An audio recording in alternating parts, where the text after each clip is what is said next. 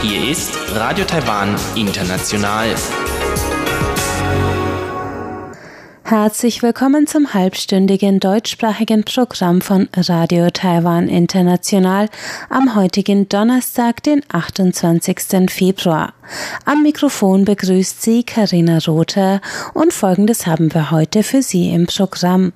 Zuerst die Tagesnachrichten. Darauf folgt Aktuelles aus der Wirtschaft mit Frank Pewitz, heute noch einmal zum Wirtschaftsstammtisch des Deutschen Wirtschaftsbüros.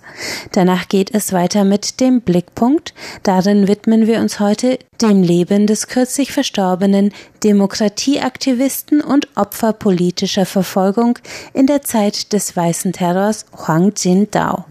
Nun zuerst die Tagesnachrichten.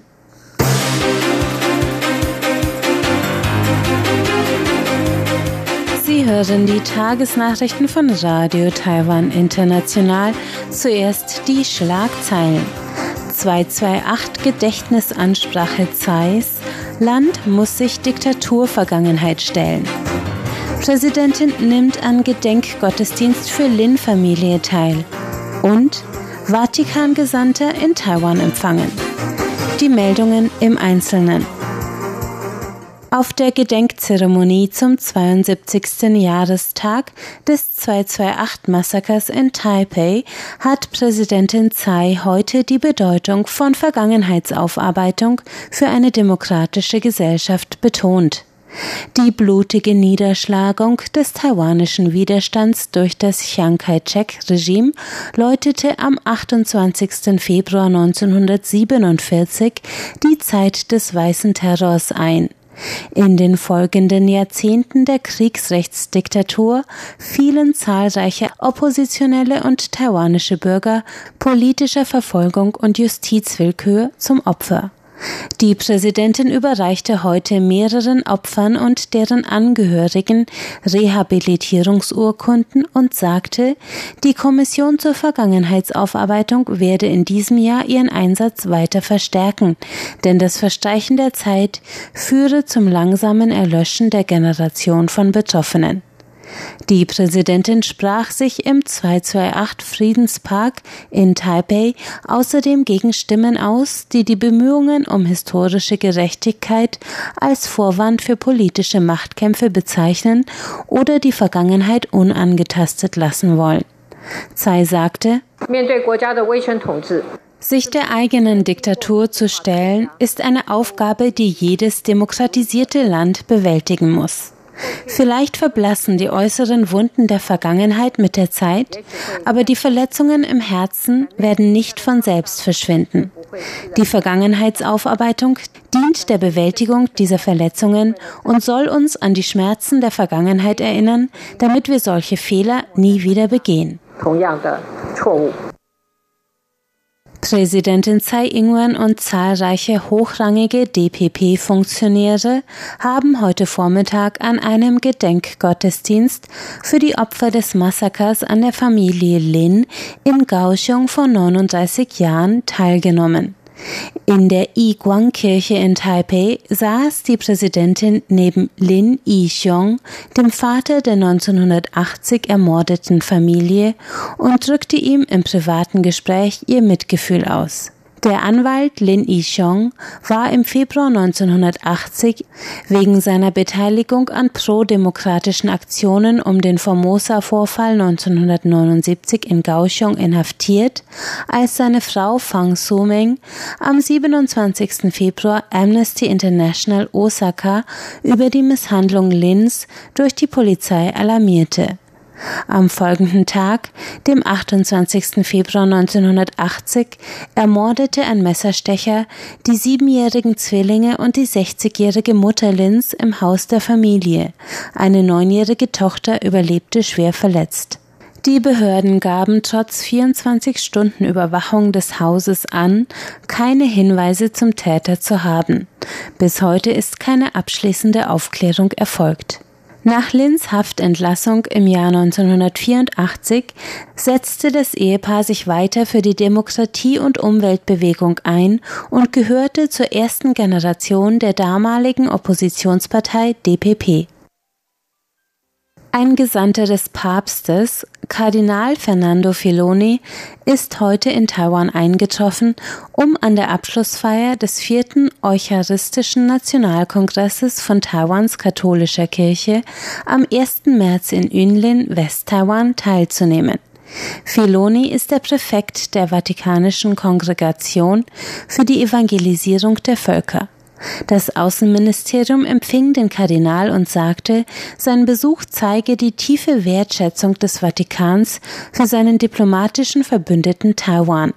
Bis zu seiner Abreise am 3. März wird Filoni neben kirchlichen Terminen auch an Treffen mit Präsidentin Tsai Ing-wen, Vizepräsident Chen Jianzhen und Außenminister Joseph Wu teilnehmen. Der Eucharistische Nationalkongress ist eine bedeutende Veranstaltung für Geistliche und Laien katholischen Glaubens. Papst Franziskus entsandte den Präfekten zur Teilnahme an dem seit 2011 in Taiwan ausgerichteten Kongress, nachdem eine Bischofsdelegation aus Taiwan während ihres Ad limina Gesprächs mit dem Papst im Mai 2018 den Kirchenvater selbst zu dem Kongress eingeladen hatte.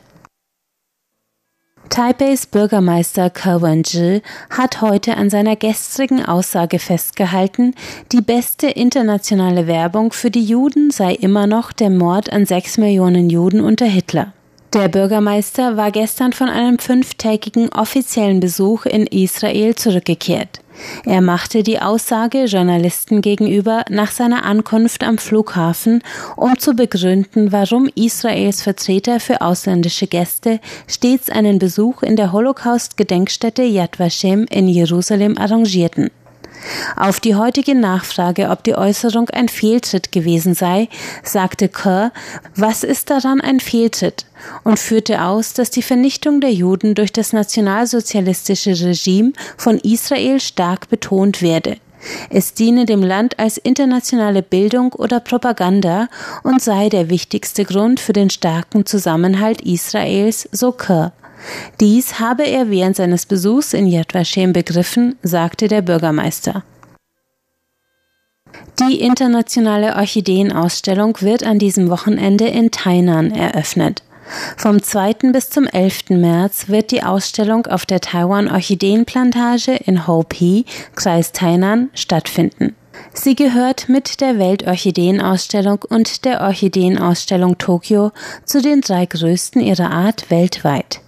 Dieses Jahr unter dem Motto Land der Orchideen trägt die Ausstellung seit 15 Jahren international zu Taiwans Ruf als Orchideenproduzent bei. Taiwan hat in den ersten drei Quartalen 2018 umgerechnet ca. 3,99 Millionen Euro im Orchideenexport umgesetzt. Besonders beliebt sind Pflanzen der Gattung Schmetterlingsorchidee. Kommen wir zur Börse. Der TAIEX hat heute mit 2,38 Punkten oder 0,02 Prozent bei einem Punktestand von 10.389 Punkten geschlossen. Umgesetzt wurden 133,16 Milliarden Taiwan-Dollar, das sind 4,32 Milliarden US-Dollar. Es folgt das Wetter.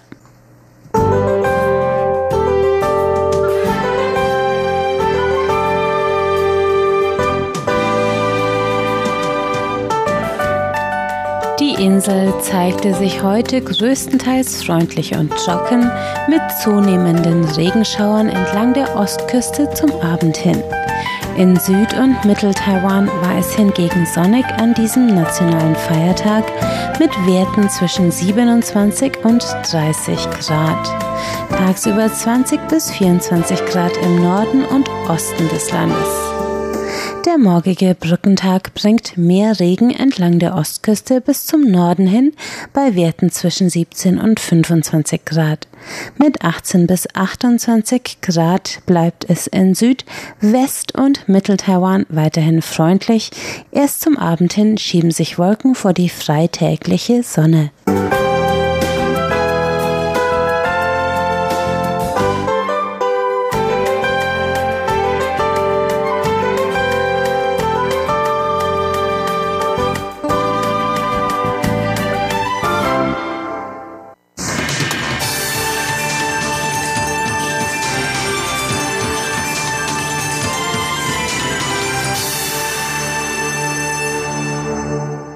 Herzlich willkommen bei Aktueller Muss der Wirtschaft. Es begrüßt Sie Frank Pewitz. Heute geht es weiter mit dem Wirtschaftsstammtisch des Deutschen Wirtschaftsbüros, der seit einigen Jahren regelmäßig kurz vor Chinesisch Neujahr abgehalten wird und Gelegenheit zu einem Rück- und Ausblick über das wirtschaftliche Geschehen vor Ort gibt. Axel Limberg, geschäftsführender Direktor des zum Außenhandelskammernetzwerk gehörigen Deutschen Wirtschaftsbüros, gab unter anderem einen Überblick über die Wirtschaftsentwicklung. Für das laufende Jahr rechnet man mit einer nachlassenden Wirtschaftsdynamik. Es wird mit einem Wirtschaftswachstum von 2,3 Prozent gerechnet. Die Inflation ist stabil auf niedrigem Niveau. Die Arbeitslosigkeit mit 3,6 Prozent auf einem neuen Tief, wobei händeringend nach qualifizierten Kräften gesucht wird. Ein Problem, welches durch den demografischen Wandel, Alterung, eine starke Zunahme beim Renteneintritt und weniger Nachwuchskräfte sich im Zeitverlauf noch weiter verschärfen dürfte. Axel Limberg wies auf den sich verstärkt auf den Standort Taiwan auswirkenden Handelskrieg zwischen den USA und China hin, von dem der deutsche Handel allerdings bisher noch nicht betroffen war. Auffällig waren allerdings die von beiden Seiten verwendeten unterschiedlichen Handelszahlen. Zum bilateralen Handel finden sich leicht unterschiedliche Statistiken in Taiwan und Deutschland vor. Die taiwanischen Zahlen weisen ein Handelsvolumen von etwa 17 Milliarden US-Dollar auf, wobei Deutschland einen Handelsüberschuss erzielt. Nimmt man die deutschen Zahlen von die Statis, ergibt sich ein Handelsvolumen von 17 Milliarden Euro für 2018 mit einem Handelsüberschuss in Höhe von 1,8 Milliarden Euro zugunsten Taiwans. Aus dieser Sicht dann recht ausgeglichen Jugendlichen in der Spitze allerdings ein großer Unterschied. Diese statistischen Differenzen sind auf den unterschiedlichen Wert derselben Ware bei der Aus- und bei der Einfuhr zurückzuführen.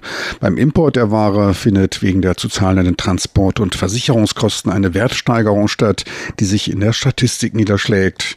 Laut der Statistik von Taiwans Finanzministerium erzielt Deutschland dabei fast einen Handelsüberschuss von drei Milliarden US-Dollar.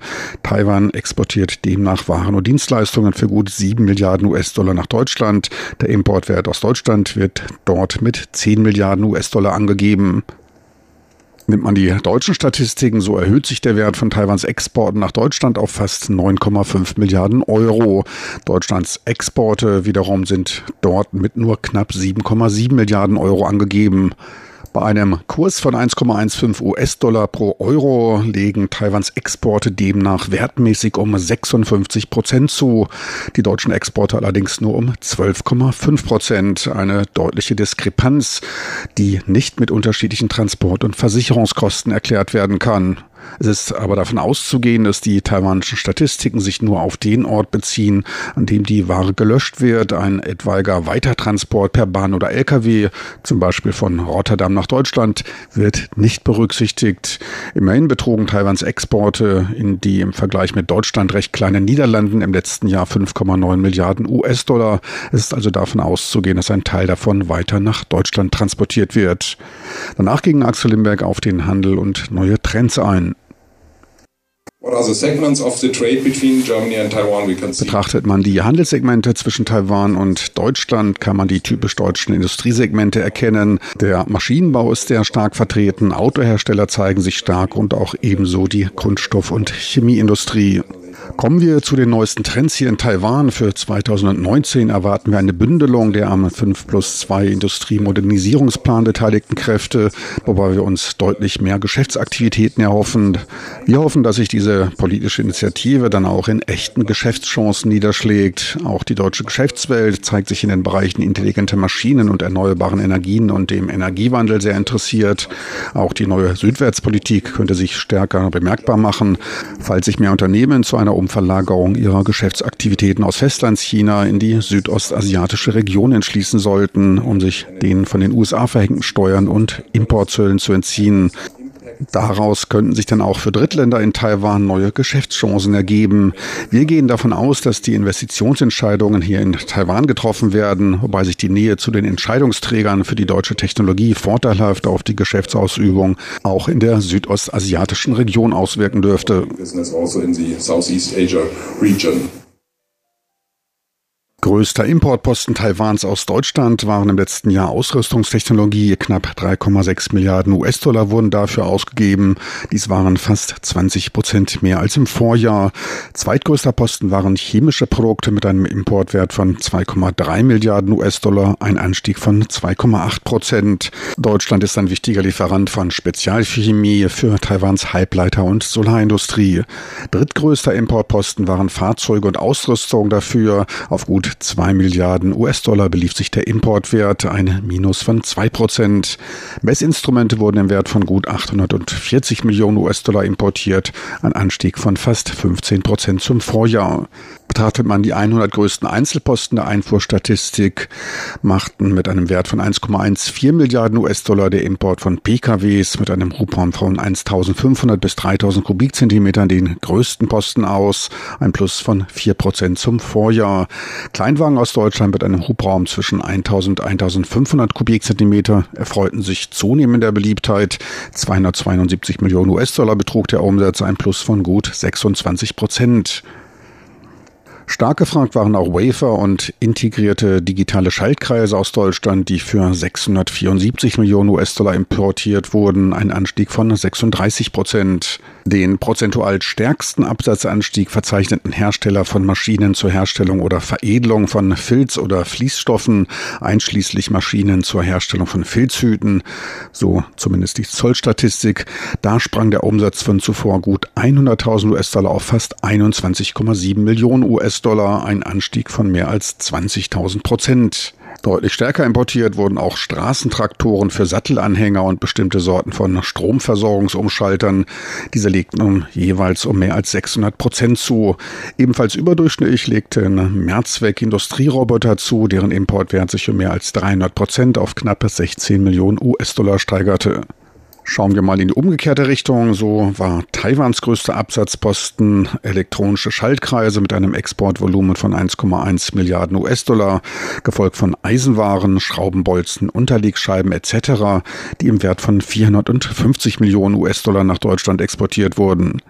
Den größten prozentualen Anstieg gab es aber im Bereich von Gold- oder Silberschmiedeprodukten und verarbeitetem Edelmetall. Dort sprang der Ausfuhrwert von knapp 42.000 US-Dollar im Jahr 2017 auf 27 Millionen US-Dollar im letzten Jahr und damit um das 65-fache. Da hätte man gern gewusst, wer dahinter steckt.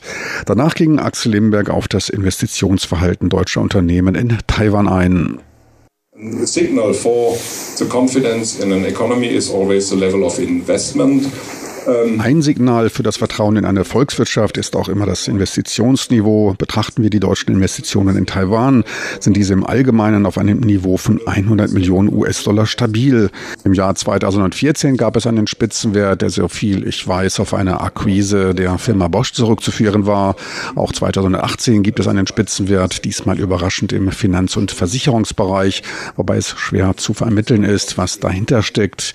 Wir wissen allerdings, dass Allianz eine Erhöhung seiner Finanzeinlagen bekannt gab. Und auch ein deutscher Pensionsfonds soll hier ein Einkaufszentrum erworben haben. Weitere Investitionen gab es im Produktionsbereich, in der Chemie, wo Merck und auch Freudenberg sich stärker engagierten.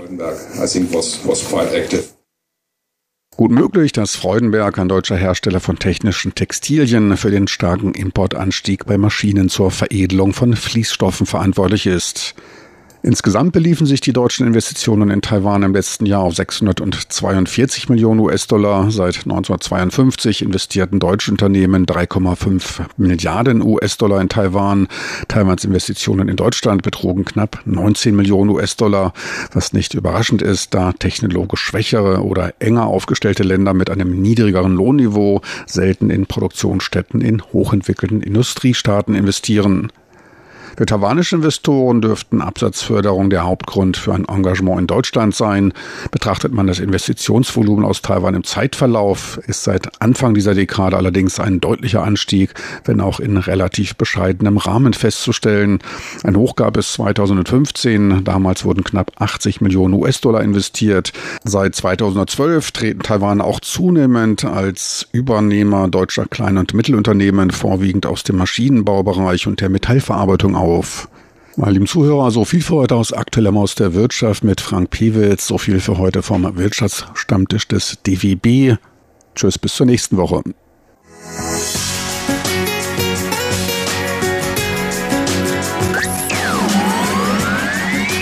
Radio Taiwan, international aus Taipeh.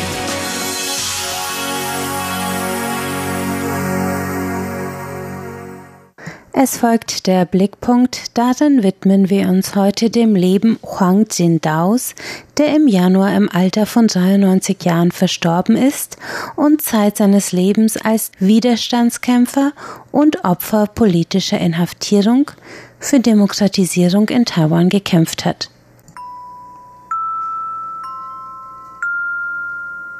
Blickpunkt Seit 1995 ist der heutige Tag ein nationaler Feiertag in Taiwan. Denn am 28. Februar 1947, heute vor 72 Jahren, hat sich in Taipei das 228-Massaker, auch genannt 228-Zwischenfall, ereignet.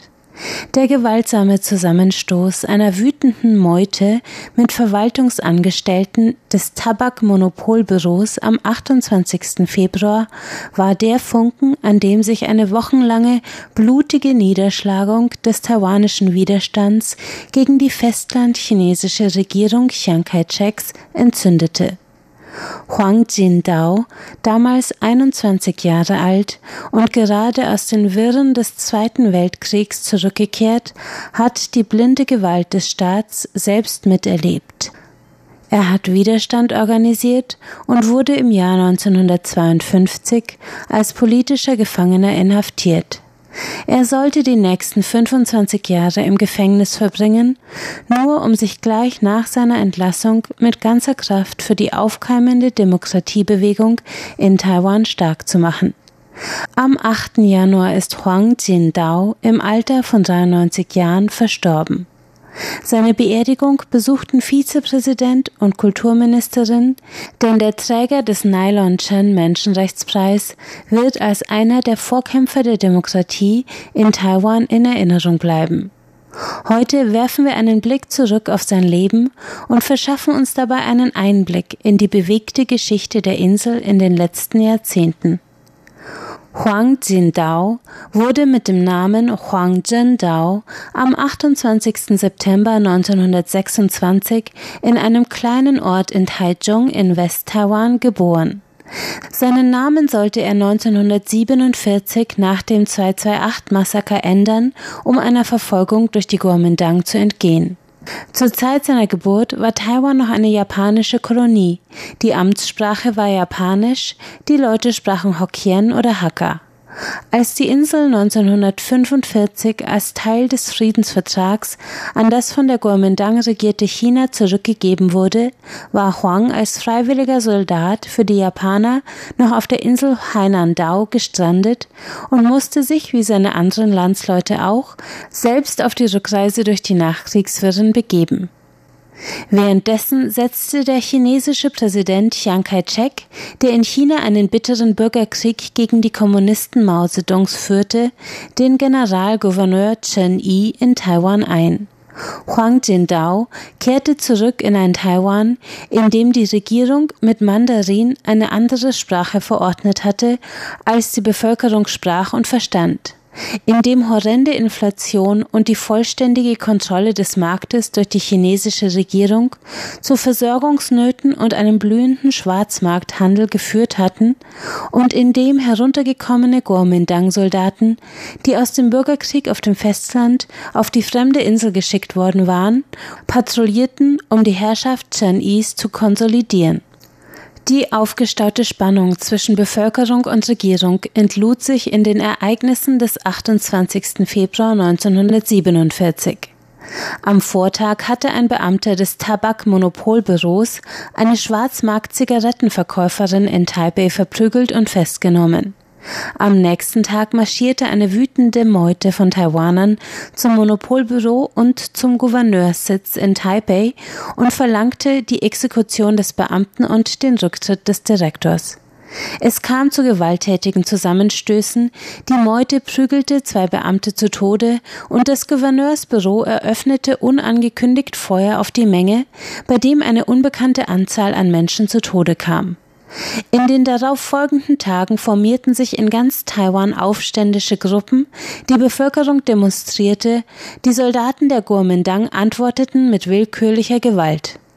Die Regierungstruppen erschossen in den ersten zwei Märzwochen zwischen mehreren tausend und mehreren zehntausend Taiwanern auf offener Straße und in ihren Häusern.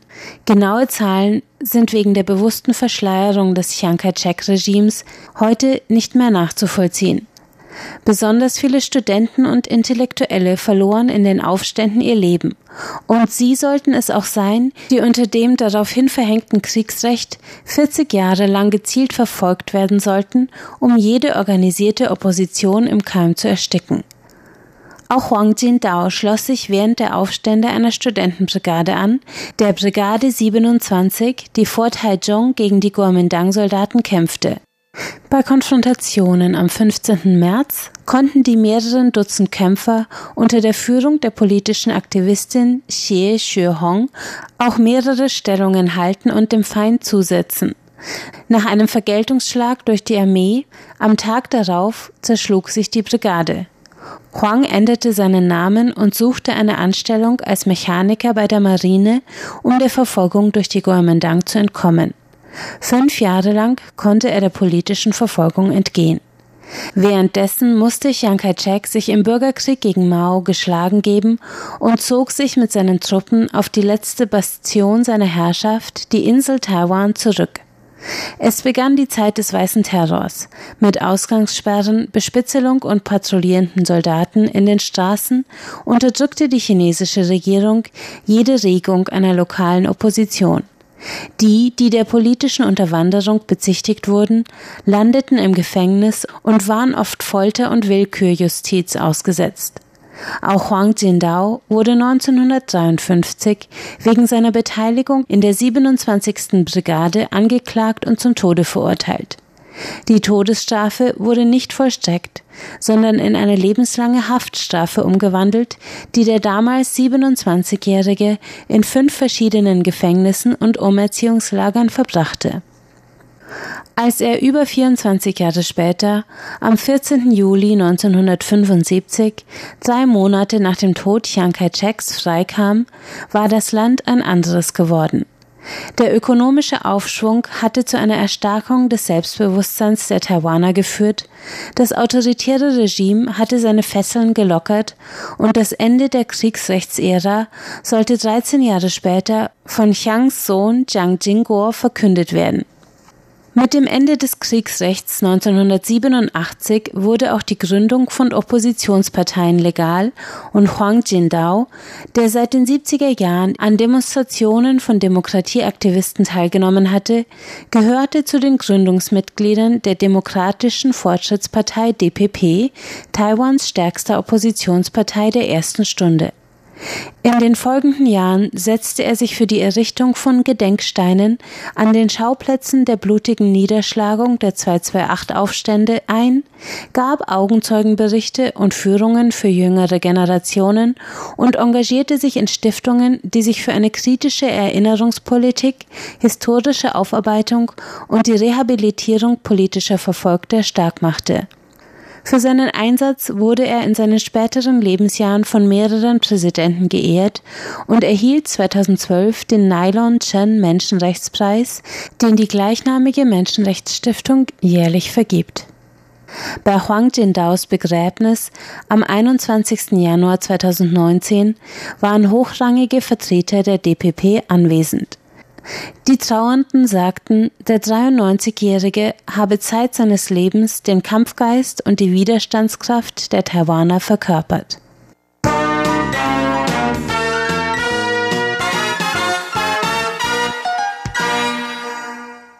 Damit sind wir am Ende des heutigen halbstündigen deutschsprachigen Programms von Radio Taiwan International.